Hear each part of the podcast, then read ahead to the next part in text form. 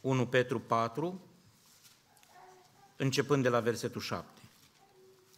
Iată ce spune cuvântul Domnului în acest loc. Sfârșitul tuturor lucrurilor este aproape. Fiți înțelepți, dar, și vegheați în vederea rugăciunii. Mai presus de toate să aveți o dragoste fierbinte unii pentru alții, căci dragostea acoperă o sumedenie de păcate. Fiți primitori de oaspeți între voi fără cârtire, ca niște buni spravnici ai Harului felurit al lui Dumnezeu, fiecare dintre voi să slujească altora după, după Harul și după darul pe care l-a primit. Și mergem în capitolul 5, de la versetul 8.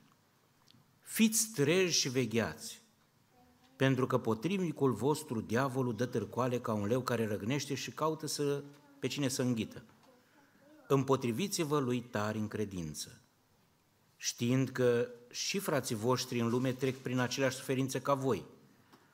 Dumnezeul oricărui har, care v-a chemat în Hristos Iisus la slava sa veșnică, după ce veți suferi puțină vreme, vă va desăvârși și vă va întări, vă va da putere și vă va face neclintiți. A Lui să fie slava și puterea în vecii vecilor. Amin. Amin. Cuvântul Domnului. Să ne rugăm. Doamne, binecuvintează, te rugăm, aceste cuvinte în auzul urechilor noastre. Nu merităm să ne vorbești în răutatea noastră și în nevrednicia noastră, și acum când stăm în fața unui Dumnezeu care este de trei ori sfânt, ca Isaia spunem, vai de noi, suntem păcătoși, dorim să fim și să împlinim standardele tale, dar strigăm împreună cu apostolul, binele pe care vreau să-l fac, nu-l fac, și rău pe care nu vreau să-l fac, iată ce fac. De aceea îți mulțumesc că Tu ai avut îngăduința să te cobori la noi și să ne vorbești până acum prin cântări, prin contribuțiile corului și a tuturor celor care ți-au lăudat numele. Acum te rugăm să ne vorbești și prin cuvânt. Și dă-ne, te rugăm, nu numai auzire cu urechile, ci și ascultare cu fapta. Ca nu cumva în ziua veșniciei să ne iei la socoteală pentru acest cuvânt pe care l-am auzit și nu l-am împlinit.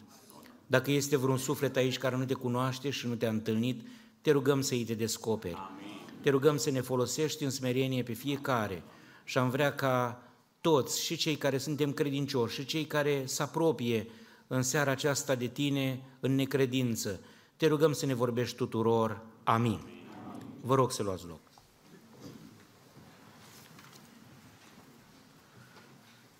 Aș vrea să vă mulțumesc încă o dată pentru invitație și, într-adevăr, este pentru mine o seară specială că l-am întâlnit pe fratele păstor.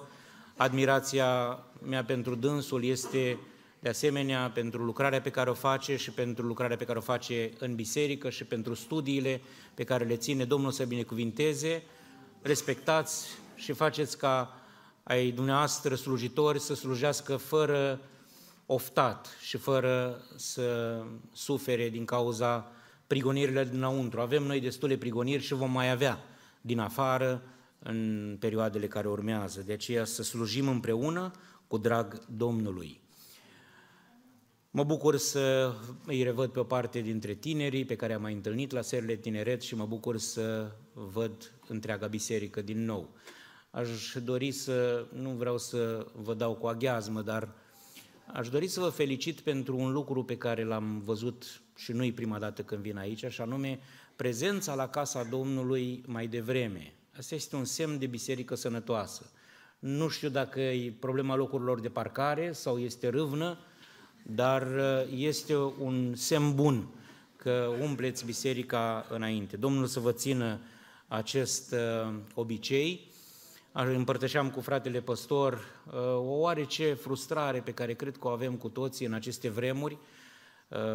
Acum, cu războiul, pandemia ni se pare o dignă și tratament. Și parcă ne-am dorit să ne întoarcem la vremurile acelea, să nu le trăim pe acestea.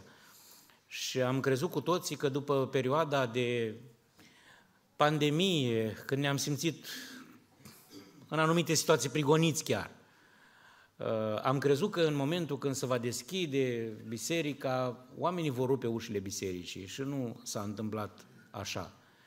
există o anumită obișnuință, o anumită uh, delăsare, o anumită obișnuință cu lucrurile bune, cu faptul că avem confort, că putem să ne uităm de pe internet, Domnul să vă binecuvinteze și pe cei care sunteți uh, acasă, uh, dar cred că prezența la casa Domnului, întâlnirea față către față unii cu ceilalți este de neînlocuit.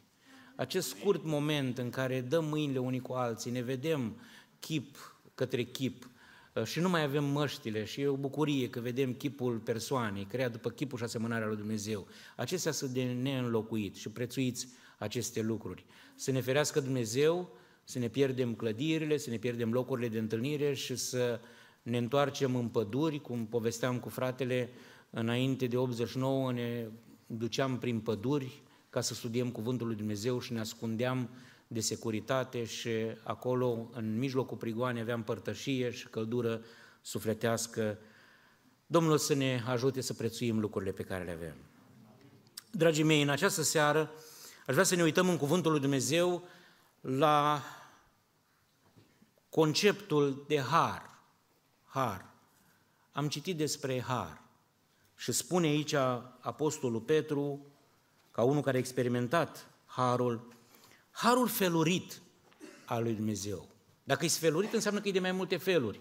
Sau spune Dumnezeu oricărui har. Dacă spune oricărui har, înseamnă că sunt mai multe tipuri de har.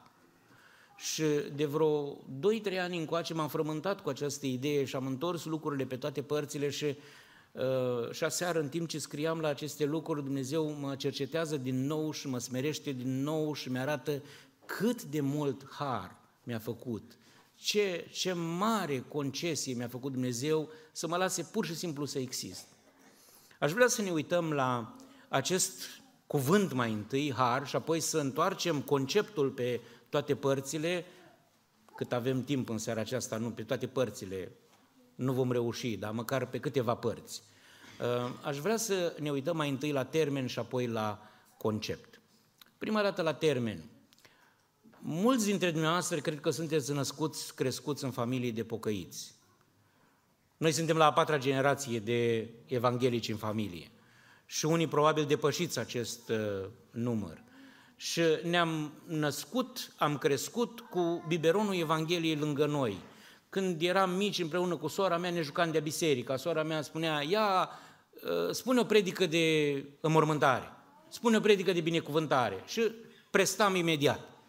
Dacă era să ne rugăm, ia roagă-te ca fratele Berbec sau roagă-te ca fratele Stan, frații din Iași pe care știam. Știam și formule de introducere și formule de încheiere. Am crescut în atmosfera aceasta a bisericii. Unul dintre lucrurile care uh, uh, uh, sunt un pericol pentru cei născuți, crescuți în biserică, este sindromul fiilor lui Eli. Suntem atât de aproape de lucrurile sfinte încât ajungem să nu le mai prețuim.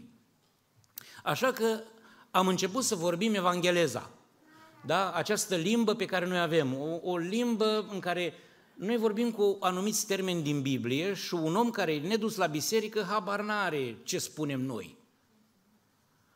Noi uh, vorbim atât de mult această limbă încât am ajuns să demonetizăm anumite cuvinte, să le pierdem valoarea, să se subțieze. Har în stânga, har în dreapta, har... Și m-am surprins și eu.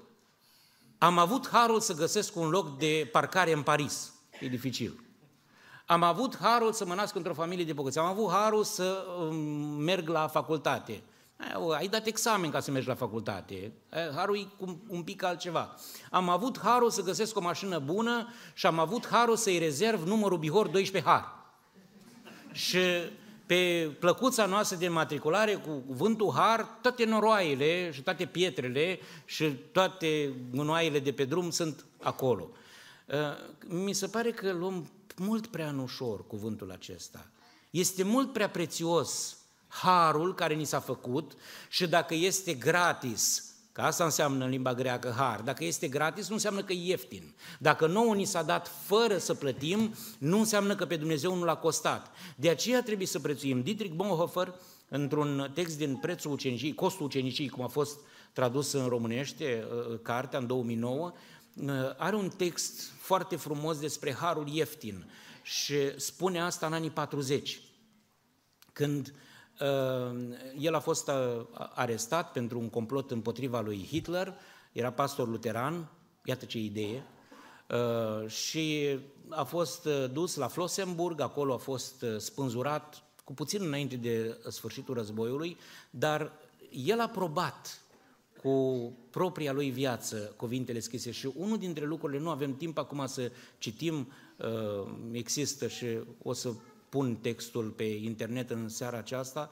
fragmentelul acela, el vorbește tocmai despre faptul că viața bisericească a degenerat din cauza concepției noastre despre har. Concepția unui har ieftin, ușor de obținut, ne duce la o delăsare etică, ne delăsăm în viața noastră de sfințire și de umblare cu Dumnezeu. De aceea trebuie să medităm la cuvânt, să medităm la concept și aș vrea în seara aceasta să ating șapte aspecte ale Harului. O să vi se pare că sunt două predici și jumătate, pentru că la baptiști predicile de trei puncte, dar o să fiu mai scurt um, în această seară la fiecare punct. Așadar, ce înseamnă harul felurit al lui Dumnezeu?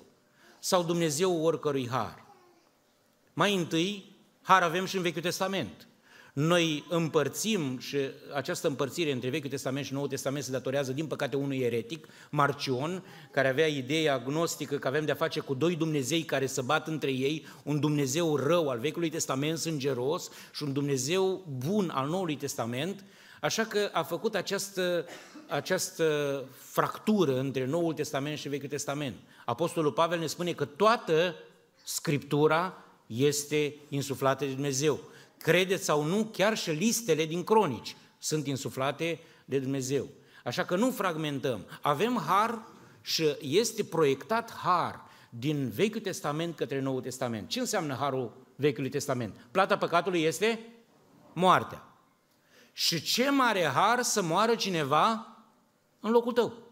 Să moară un țap, să moară o capră, să moară o vită, să, ă, să rupi gâtul porumbeilor și Dumnezeu să ierte vina. Asta este har.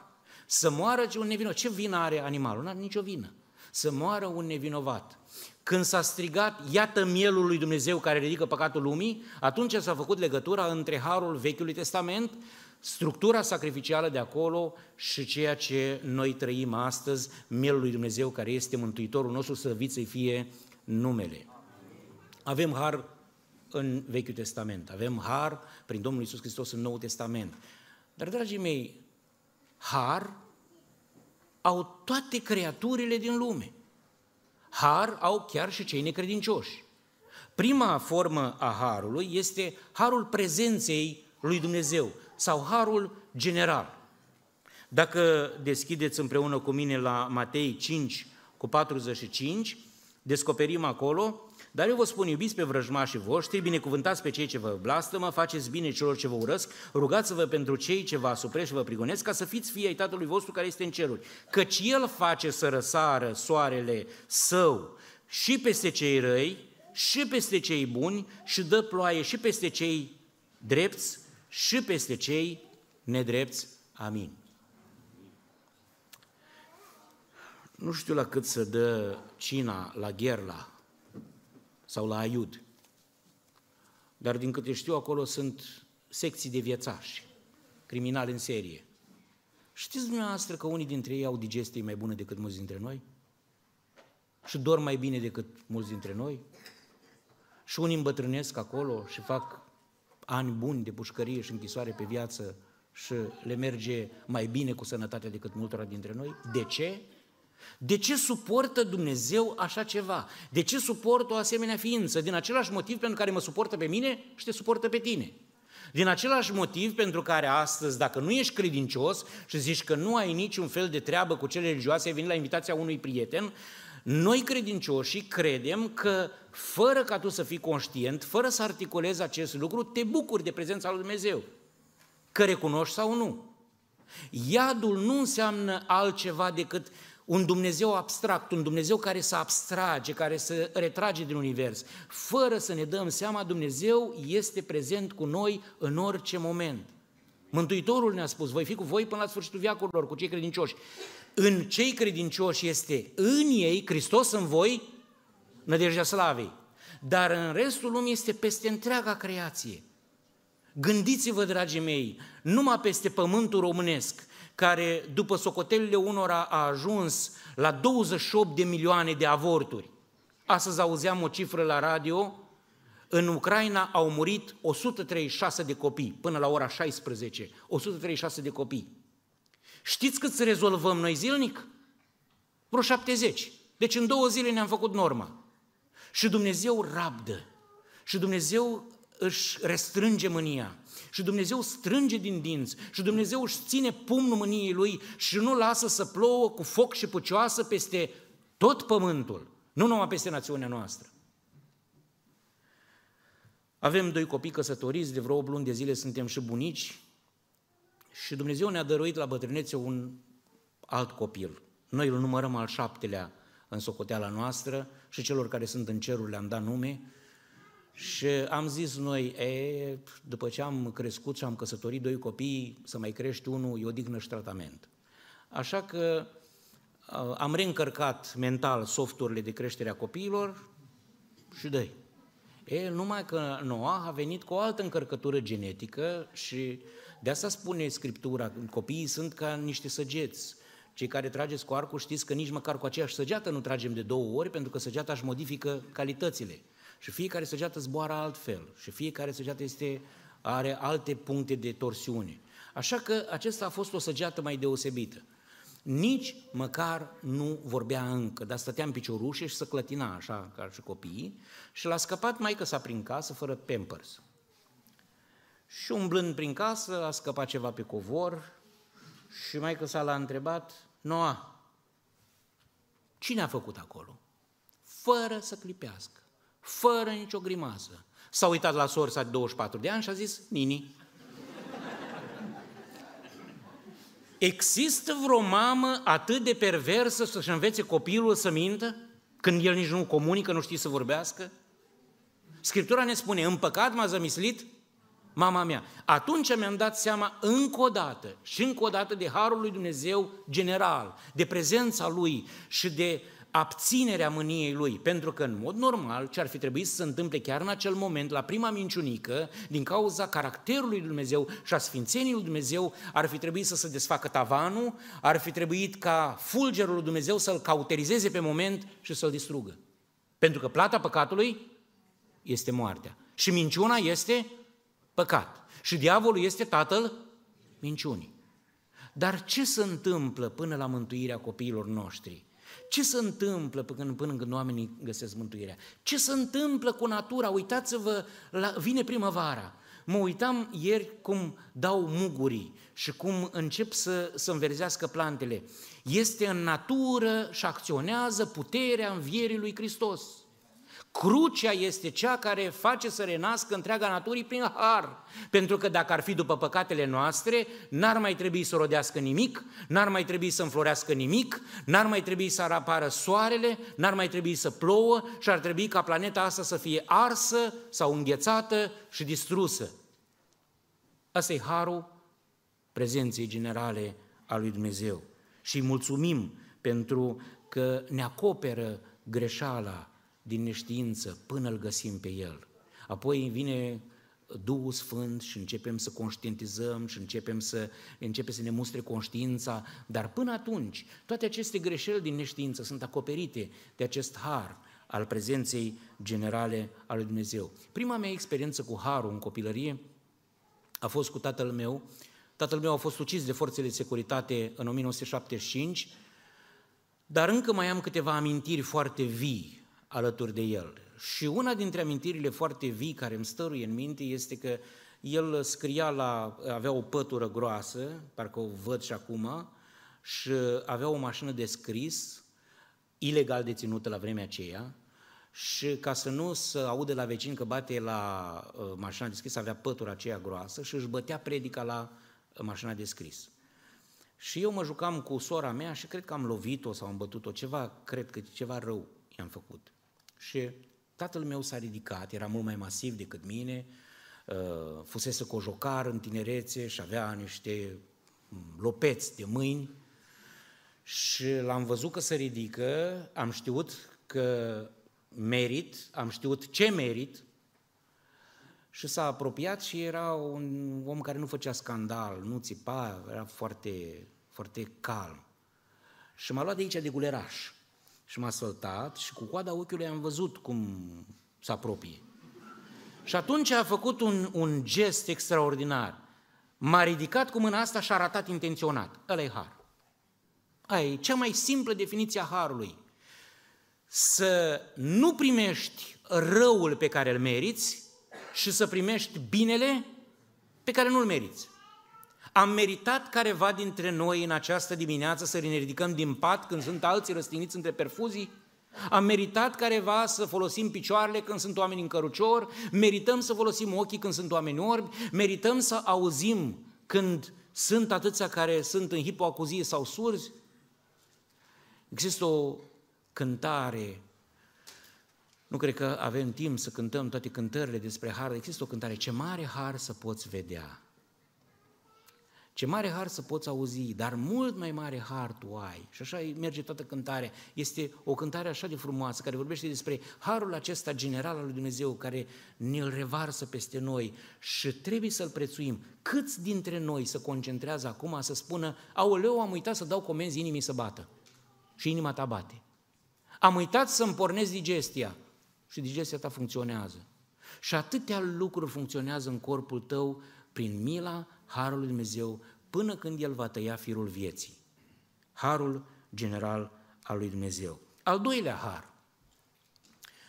Și acesta este cumva paradoxal sau oximoronic. Ce este un oximoron? Un oximoron este adunarea două lucruri care nu se potrivesc împreună. Unul dintre cei mai mari artiști ai oximoronului în literatura română este Ion Creangă. Dacă citiți o încreangă și dacă sunteți de prin Moldova, ca fratele Costică, o să înțelegeți ce spun acum. Și când mă mângâia mama cu culeșerul, numai moldovenii râd. Și sunt destul de mulți în Timișoara. Și ce la culeșerul? Mestecău de mămăligă. Deci mă mângâia mama și asta înseamnă că o lua. Da? Asta este un oximoron. Ei, cam așa este al doilea tip de har. Al doilea har despre care vorbim este harul pedepsei lui Dumnezeu. Iată ce ne spune um, autorul epistolei către evrei, dacă deschideți cu mine împreună la Evrei, capitolul 12, iată ce spune 12 cu 6. Căci Domnul pedepsește pe cine urăște, așa spune? Căci Domnul pedepsește pe cine îl iubește și bate cu unui iaua pe orice fiu pe care îl primește. Suferiți pedeapsa, Dumnezeu să poartă cu voi ca și cu niște fii. Deci ăsta e semnul că Dumnezeu ne iubește. Ăsta e semnul că suntem înfiați. Și dacă am fost înfiați prin credință, este semn că Dumnezeu ne iubește și ne corectează și ne îndreaptă și am căzut în calutul mâinile olarului. Dar dacă sunteți scutiți de pedeapsă, de care toți au parte, sunteți niște ficiori din curvii, iar nu fi. Și apoi, dacă părinții noștri trupești ne-au pedepsit și tot le-am dat cinstea cuvenită, nu trebuie oare cu atât mai mult să ne supunem Tatălui Duhurilor și să trăim? Este un mare har ca Dumnezeu să te îndrepte. Este un mare har ca Dumnezeu să te pedepsească. Uneori, de-a lungul vieții, în cei 37 de ani de când îl urmez pe Domnul, am avut impresia că sunt și au fost momente în care Aveam impresia că Dumnezeu obosește să mă țină cu stânga și să dea cu dreapta și când obosea, schimba mâinile. Și un val cheamă alt val. Doamne, când termini?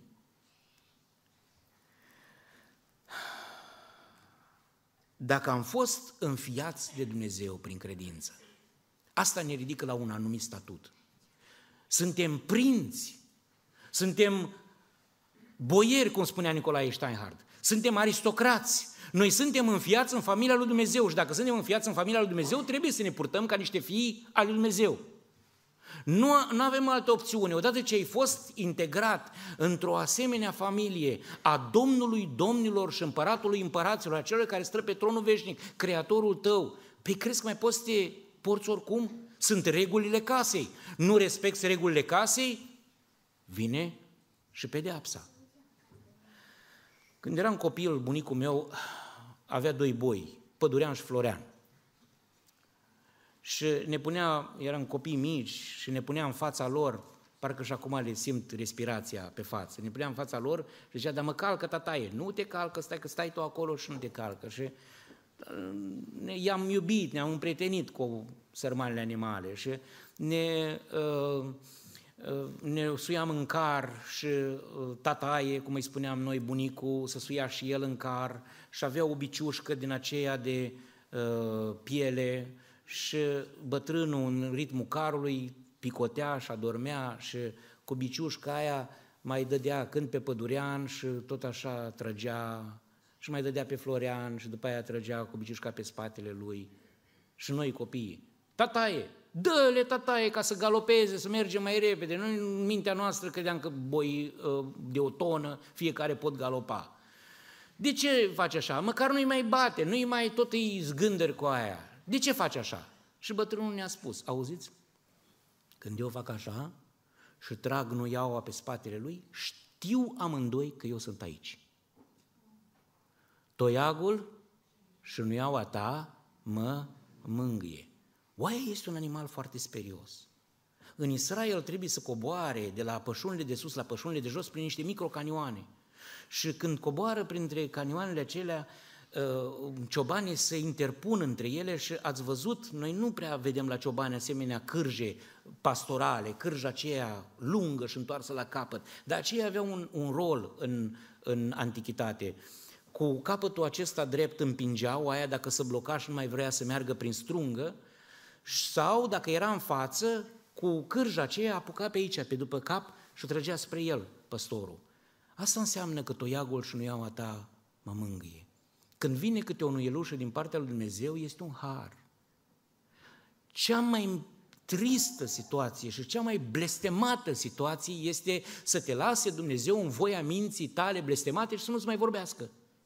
Să nu mai simți nimic din partea lui Dumnezeu. Să te lase și să te tot duci ca, un, ca pe un topogan în mijlocul iadului. Aici e, aici e părăsirea și acolo e împietrirea și acolo e lăsarea din mâna lui Dumnezeu. Zice, pentru că nu sunteți nici fierbinte, în clocot, nici deci v-am scuipat din gura mea. Aceea este îndepărtarea lui Dumnezeu. Atât dacă Dumnezeu ne strânge ca pe lut, atunci înseamnă că ne iubește, că ne modelează. Pentru cei care sunteți părinți și aveți copii, dacă îi duceți în Bucovina, uh, există ateliere de olărit uh, și puteți să mergeți acolo și um, sunt, este, sunt, când am fost noi erau două roți olărești la care copiii pot să se joace cu lut. Contra unui 10 lei, cred că 10 lei sau 15 lei, copilul poate să și ia olarul și trântește așa spectaculos trântește lutul ăla pe roata olarului și copilul trebuie să-și bate degetuțele în el. Și îl vedeam pe al nostru cum parcă era milă, parcă... Ce ar zice lutul acela dacă ar avea gură? Ce ar spune dacă îl îmbingi? Da, proiectul este în mintea olarului. El este olarul și noi suntem lutul. Să ne bucurăm de harul pedepsei lui Dumnezeu, cei care suntem credincioși. Vedeți, harul general al Dumnezeu este pentru toată lumea. Harul pedepsei este numai pentru copiii lui Dumnezeu. Și urmează un al treilea tip de har, tot pe aceleași pagini ale Scripturii, harul pocăinței. În 12 cu 17, Evrei 12 cu 17, este vorba despre Esau și ne spune Scriptura așa, Vegheați să nu fie între voi nimeni curvar sau lumesc ca Esau, care pentru o mâncare și-a vândut dreptul de întâi născut.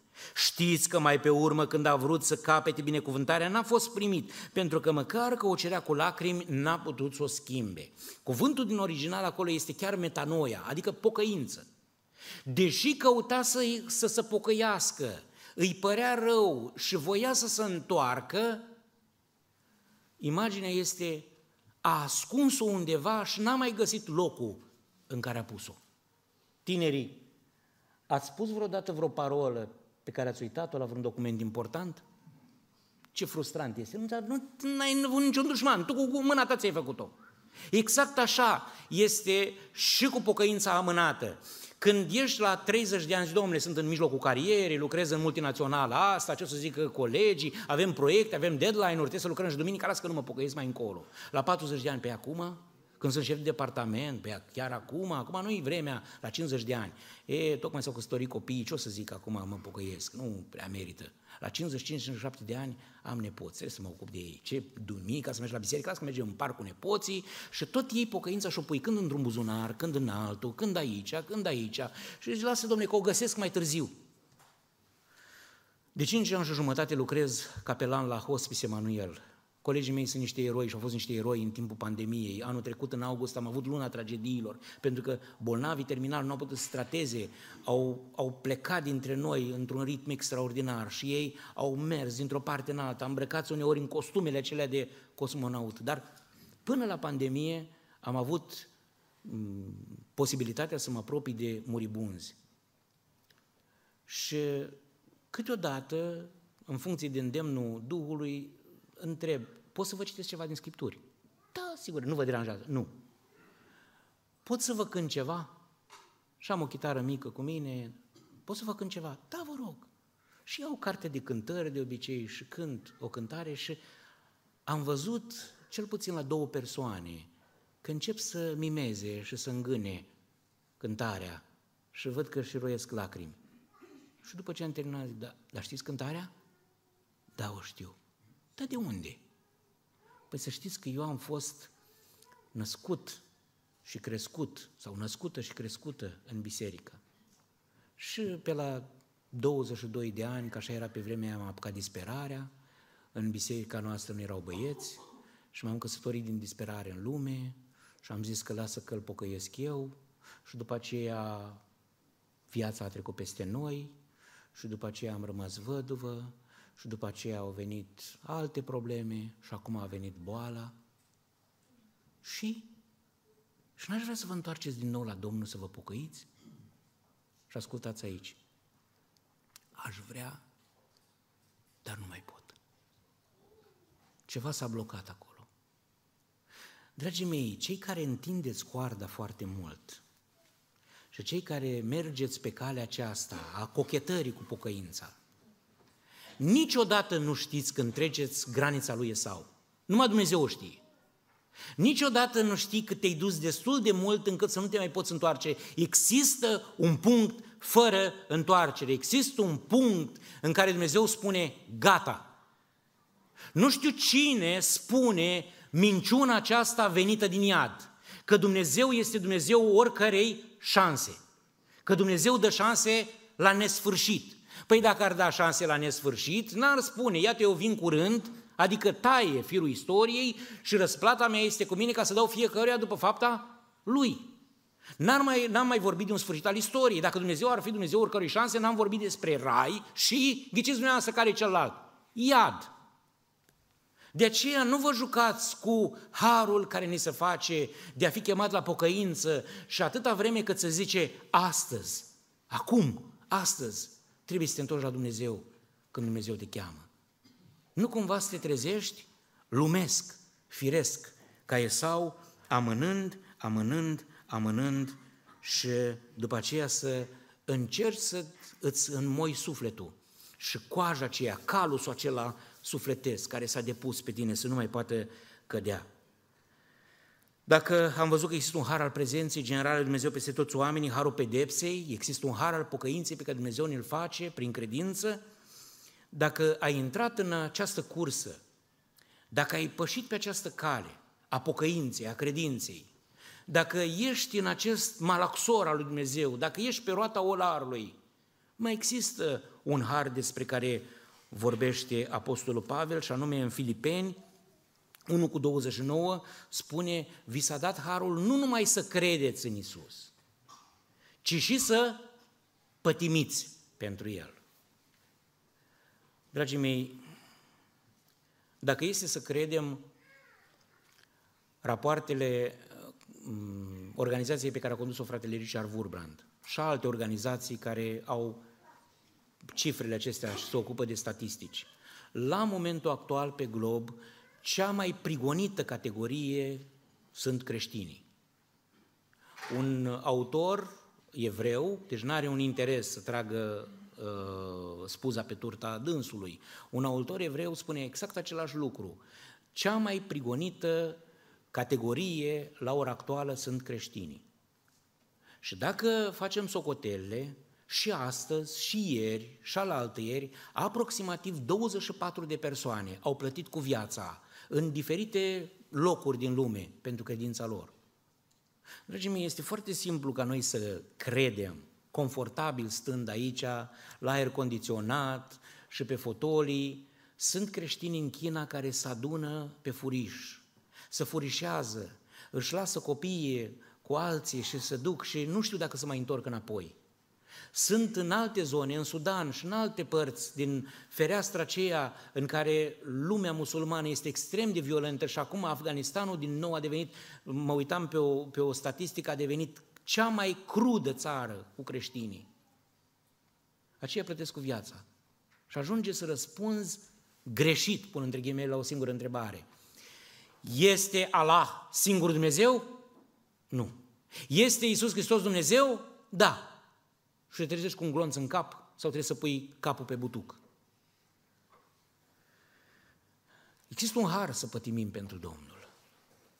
Împărtășeam aici cu fratele păstor, parcă mă simt vinovat și nu știu cum să interpretez acest sentiment, dar n-am, n-am regrete, Doamne ferește. Regimul lui Ceaușescu mi-a ucis tatăl, mi-a băgat unchiul în pușcărie pentru credință, n-am regret după Ceaușescu, dar am regret după bucuria aceea de a pătimi pentru el. Bucuria aceea de a fi anchetat, bucuria aceea când se spune, tu auzi crucerul, o să ajungi la Petroșani într-o mină și acolo o să ai un accident, nu o să faci în viața ta facultate și satisfacția aceea să te duci să rânjești la maioreasă și să spui am reușit la facultate. Parcă mi-e dor de acest soi de pătimiri. Noi n-am trăit, eu, eu personal, n-am pătimit uh, bătăi, și a, dar au fost frați care care au îndurat bătăi, care au îndurat prigoane și care, când mă uit la, la caracterul lor, zic, dumne, material din ăsta parcă nu se mai fabrică, ce s-a întâmplat, ce cum s-au forjat așa de frumos și s-au creat caractere așa de frumoase în pușcăriile comuniste. Este un har să pătimim pentru Domnul. Dragii mei, nu știm încotro va merge lumea. Vedeți ce ne spune aici Petru este vegheați în vremuri grele. Aveți dragoste unii pentru alții. Pentru că probabil în următorii ani va trebui să suferim prigoană din partea celor din afară, măcar noi între noi să ne iubim. Măcar noi între noi să fim buni unii cu alții. Măcar unii între, noi între noi să ne acoperim greșelile și alunecările, pentru că vor fi alții care ne le vor inventaria și ne vor măcelări pentru credință. Este harul suferinței și a pătimirii pentru Domnul. Apostolul Pavel nu scrie aceste lucruri de la biroul lui. Apostolul Pavel când spune, bucurați-vă întotdeauna în Domnul, iar zic, bucurați-vă, spune lucrurile acestea în pușcărie. Și la ultima întâlnire cu tineri ne-am uitat la Apostolul Pavel, urmărind cele șapte întrebări fundamentale și am văzut atunci că Apostolul Pavel, fiind în pușcărie, în igrasie, în mirosul acela pestilențial, uh, în spatele lui era o canelură care ducea excrementele și urina tuturor celorlalți deținuți, le aduna din toată închisoarea și era cu o conjunctivită cronică și ochii puroiau. Îl roagă pe Dumnezeu odată, Doamne, vindecă-mă, te rog. Le spune ucenicilor, auziți, dacă cum mă vindecă Dumnezeu, Aici nu o să se facă mai cald, dar duceți-mă o pătură și sulurile, mai ales cele legate în piele, că fiind digrasie, măcar să reziste mai mult. Doamne, o să-mi vină sulurile, vindecă-mă, te rog. Dumnezeu tace. Se roagă două oară. Doamne, revelația Ta nu vreau să citesc ca să citesc eu romane sau ziare sau Facebook, vreau pentru Biblie. Dăm din nou, te rog, vindecare și scoate puroiul, țepușul acesta al diavolului din ochii mei, pentru că eu vreau să citesc și să mai scriu epistole pentru biserică și pentru tine și vreau să te slăvesc cântând și lăudându-te timp salmi. Dumnezeu taci. Doamne, n-ai tu milă de robul tău, nu mi-ai spus tu mie că eu voi planta și voi fi și voi fi apostol neamului, te rog îndură-te pentru Biblie, nu pentru altceva. Și răspunsul Domnului este, harul meu îți este de ajuns. Fără ochi, în pușcărie, condamnat la moarte, plin de romatism, cu tot felul de cicatrici de la 40 de lovituri fără una, harul meu îți este de ajuns. Ce om frumos, fasonat și sculptat de Dumnezeu. Al cincilea tip de har este harul pedagogic al lui Dumnezeu. În Tit, capitolul 2 cu 11, ne spune că harul lui Dumnezeu care aduce mântuire pentru toți oamenii a fost arătat. Și dacă a fost arătat, nu a fost arătat ca să ne uităm la el. N-a fost arătat ca să-l punem în perete, în cui, ci a fost arătat și ne învață harul acesta să o rupem cu păgânătatea și cu poftele lumești să trăim în veacul de acum cu cumpătare, dreptate și evlavie.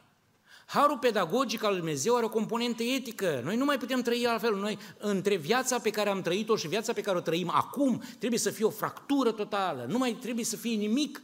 Nu, nu pot înțelege uh, genul acesta de, de perspectivă. Auziți, uh, a început Dumnezeu un proces de pocăință în viața mea, dar știți, mai sunt multe lucruri care trebuie să se întâmple, mai trebuie să fie multe lucruri care trebuie să le ajustez, încet, încet așa.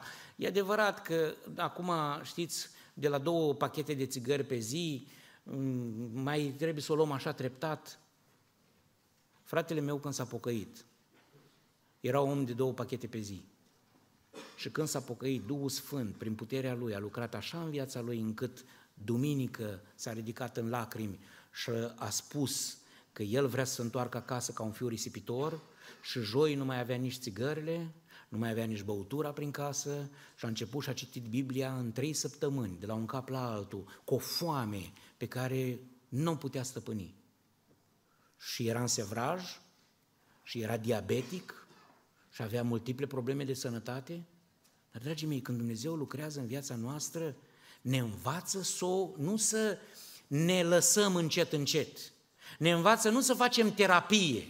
Ne învață nu să mergem la clubul alcoolicilor anonimi și să avem 200 de ședințe ca să ne lăsăm. Ne învață nu să spunem nevestelor, auzi, eu sunt cam nervos, dar știi cum, uite, ăsta sunt și altul mama nu mai face. Ce vrei? Așa mai luat? Pe ce? Alții au alte defecte, eu am numai unul singur. Nu. Ne învață să o rupem și să trăim cu cumpătare și neprihănire, dreptate și evlavie. Evlavie înseamnă să trăiești tot timpul ca în prezența lui Dumnezeu, să trăiești tot timpul cu acea, acea frică de Dumnezeu, că Dumnezeu este prezent în casa ta, în dormitorul tău, în biroul tău, în bucătăria ta, în toate spațiile, aceea este Evlavia. Harul care ne învață să o rupem cu păgânătatea. Ce vom zice dar? Să păcătuim ca să mulțească harul? Ce vom zice dar? E, Dumnezeu, păi dar frate, nu asta ne-ai zis că har înseamnă că Dumnezeu e îngăduitor? Pe ce? Harul e mare. Și cum a murit Domnul? Uite așa, a murit cu brațele desfăcute pe cruce ca să ne tolereze. Nu, nu confundați toleranța cu iubirea. Toleranța este altceva. Dacă sunt într-un uh, autobuz și văd un tânăr lipsit de simțire și cu căștile în urechi, că se așează pe scaun și lângă el este o femeie gravidă care stă în picioare și vede și el, să, el uh, întoarce capul și se uită pe fereastră insistent, dacă sunt tolerant, tolerez acest lucru și mă întorc și eu cu spatele zic, e, dacă e nesimțit și așa l-a crescut maică sa, ce să facem? Asta este societatea și boscorodesc în mintea mea și spun, săraca femeie, poate îi se umflă picioarele. Asta înseamnă să fiu tolerant, adică să fiu laș, adică să nu intervin, adică să mă facă nu văd. Dar dacă am iubire, am iubire în primul rând pentru el și mă duc lângă el și pun mâna pe spate și zic, dragul meu, dacă mai ta te-ar vedea acum cum te ridici și cum dai loc, și tu ai fost așa, cum este copilul ăsta în burta maică și tu ai trecut pe acolo și dacă maică ta te-ar vedea ce frumos te ridici tu acum și ce... Și el se uită la mine și întoarce capul. Deci, hai să te ajut. Poate că te dor picioarele. Hai să te ajut, eu te ajut, uite, Doamna stă și vezi după aceea că uh, și oamenii zici, da, domnule, are dreptate, domnule, deci dintr-o dată toți bărbații devin eroi. Că până acum toți erau toleranți. Iubire înseamnă să dai educație, iubire înseamnă să spui, ești cam obrăznicuț, ești așa și îl ridici de guleraș și îl ajuți și te mai ajută și alții și mai vin și se așează doamna și spune mulțumesc și ți-ai arătat iubire. Iubirea intervine, iubirea se sacrifică, iubirea riscă și dacă riști să iei bătaie de la colegii lui, iubirea se implică. Dumnezeul nostru nu este tolerant, care ar fi putut să ne tolereze, să întoarcă cu spatele și să spună mai vin eu peste vreo șase mii de ani când o să vă distrugeți singuri, că noi putem și fără.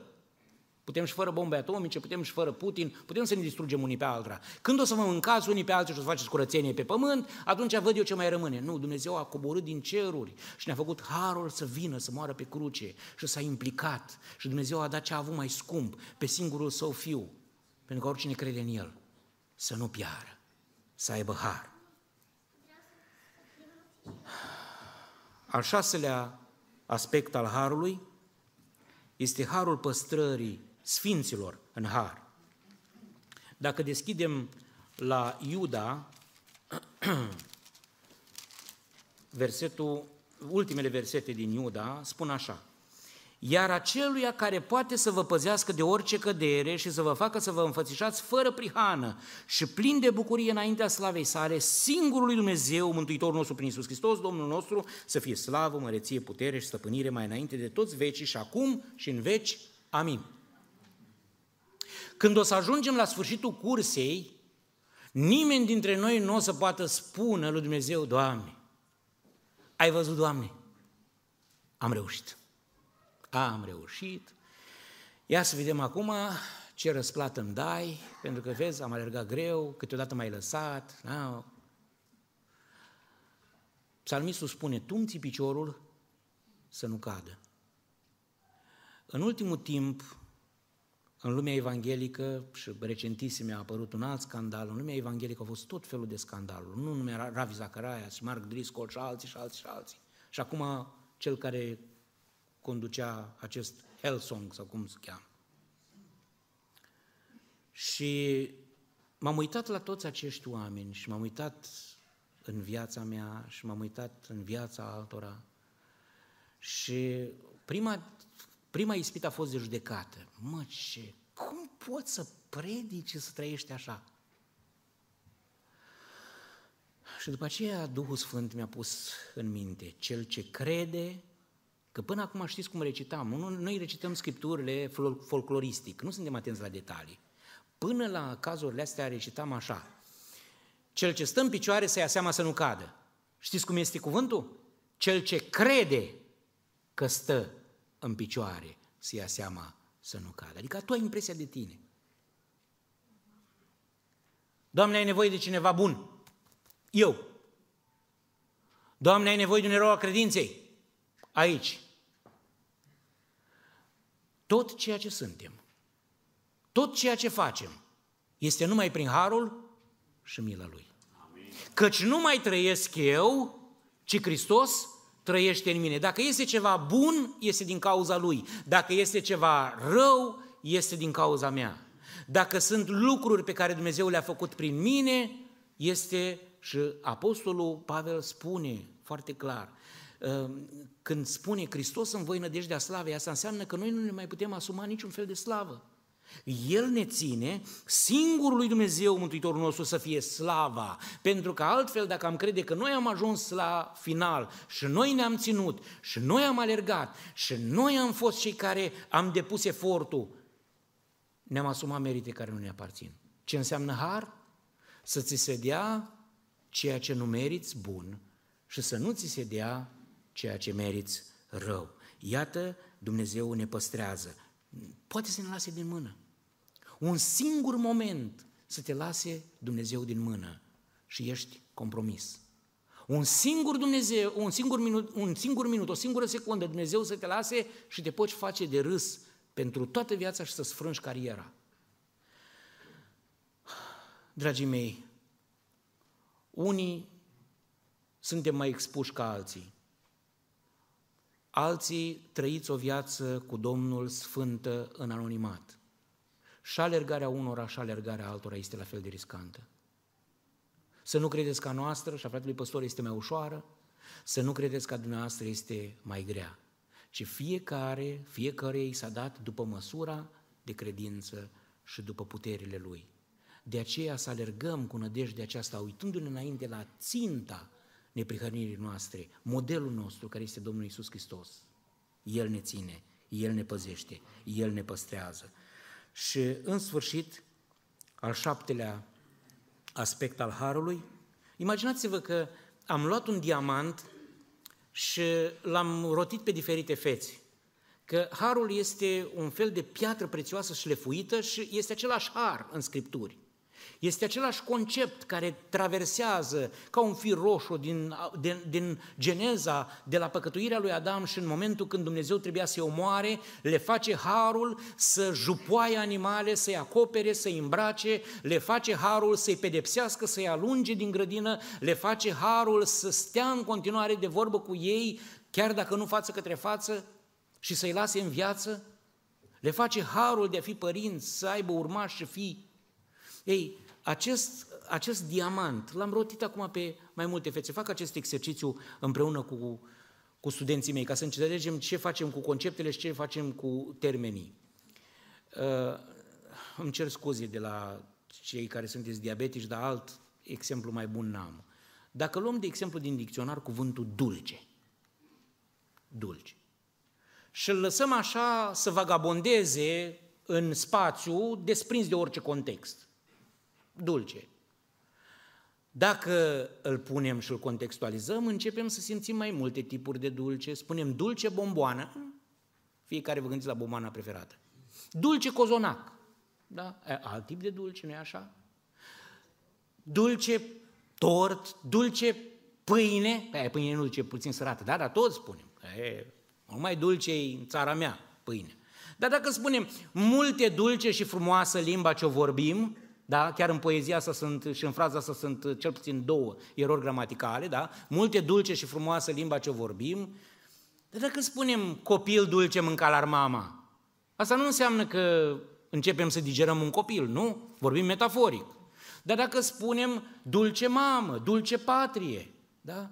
Iată ce înseamnă, și asta se numește arie semantică. În momentul când contextualizăm un cuvânt, el capătă diferite valențe. La fel se întâmplă în Sfintele Scripturi și sunt mult mai multe ocurențe, sunt mult mai multe locuri în care puteți găsi cuvântul har. Noi am luat numai harul prezenței generale al Dumnezeu pentru toți oamenii, harul pedepsei pe care ni-l dă Dumnezeu celor care s-au pocăit, celor care au primit harul pocăinței și celor care au primit harul pocăinței s-ar putea să le dea și harul pătimirii, și celor care suntem credincioși și ne învață și avem harul pedagogiei lui Dumnezeu, El este marele învățător și până la sfârșit El ne face harul de a ne păstra pas cu pas până la ultima suflare a vieții noastre.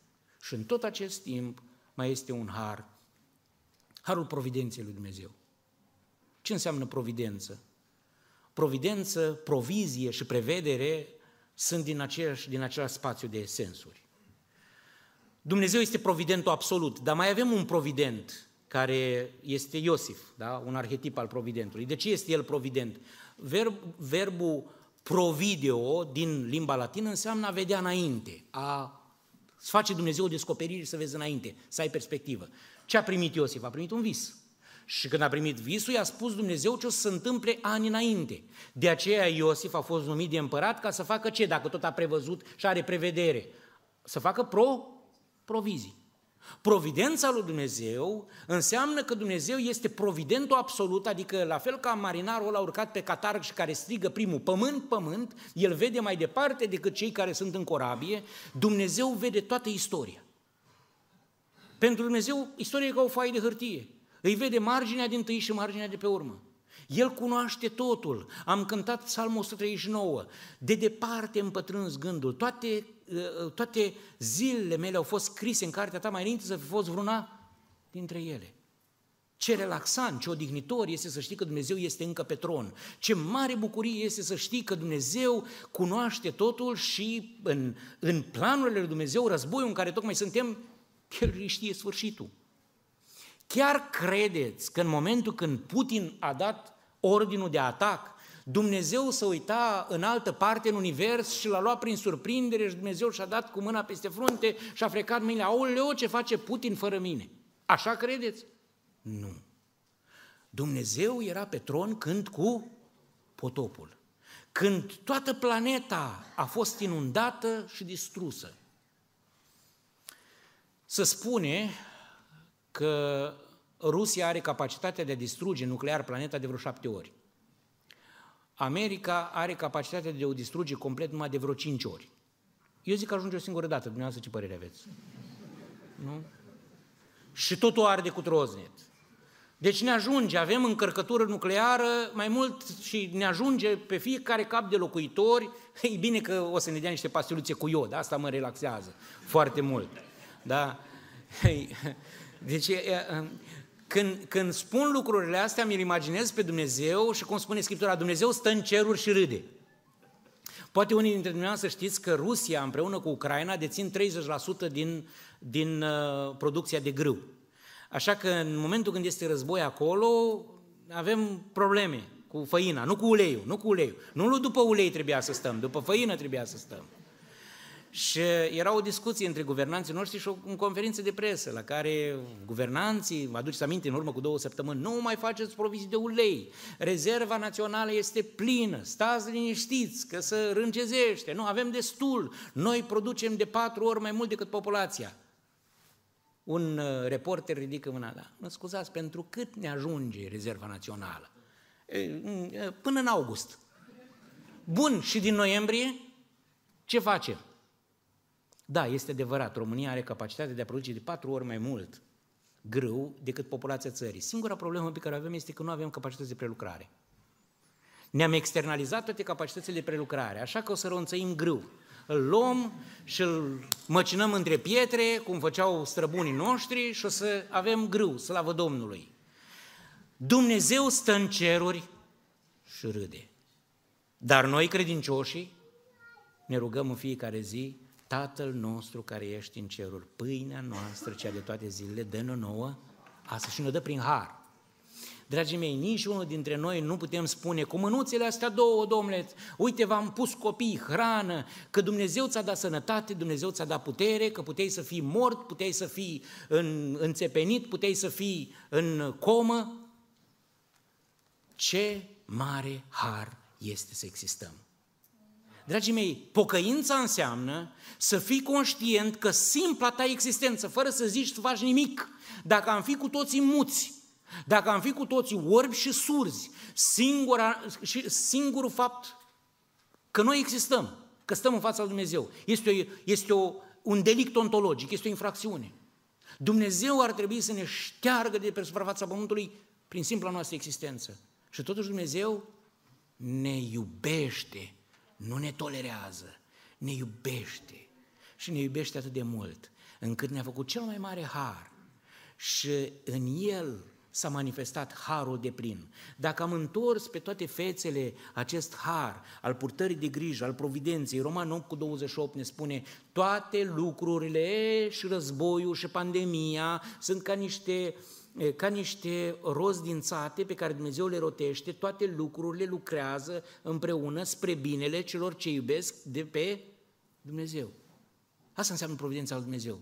Providența lui Dumnezeu înseamnă să te încrezi în Psalmul 139, toate zilele mele au fost scrise în cartea ta mai înainte, a fost una dintre ele, și să fii relaxat și odihnit că Dumnezeu știe ziua mormântării, știe ce uh, sicriu va comanda soția, știe cine va predica, aici am avut și o contribuție. Știu că la, la mormântarea mea vor fi mulți care vor zice, am fost și eu prieten cu fratele să am un cuvânt. Dar eu am făcut o listă și am spus, auzi, la mormântarea mea nu predică decât ăștia, asta e lista, dacă mai sunt în viață. Nu îi lași pe toți să zică că am fost prietenul lui. Dar în rest, celelalte lucruri le știe Dumnezeu. Și ce știe cel mai mult Dumnezeu este data ceasul la care voi face infart, cel mai probabil, pentru că sunt cardiac cu acte în regulă, slavă Domnului. Deci, ce mare bucurie și relaxare este să-ți privești moartea, să-ți privești viața, să-ți privești nașterea prin perspectiva, prin această lentilă, prin această prismă care are multiple culori. Ați văzut cum face o prismă când bate soarele în ea? Culorile curcubeului, cel bun și adevărat, izbucnesc prin el.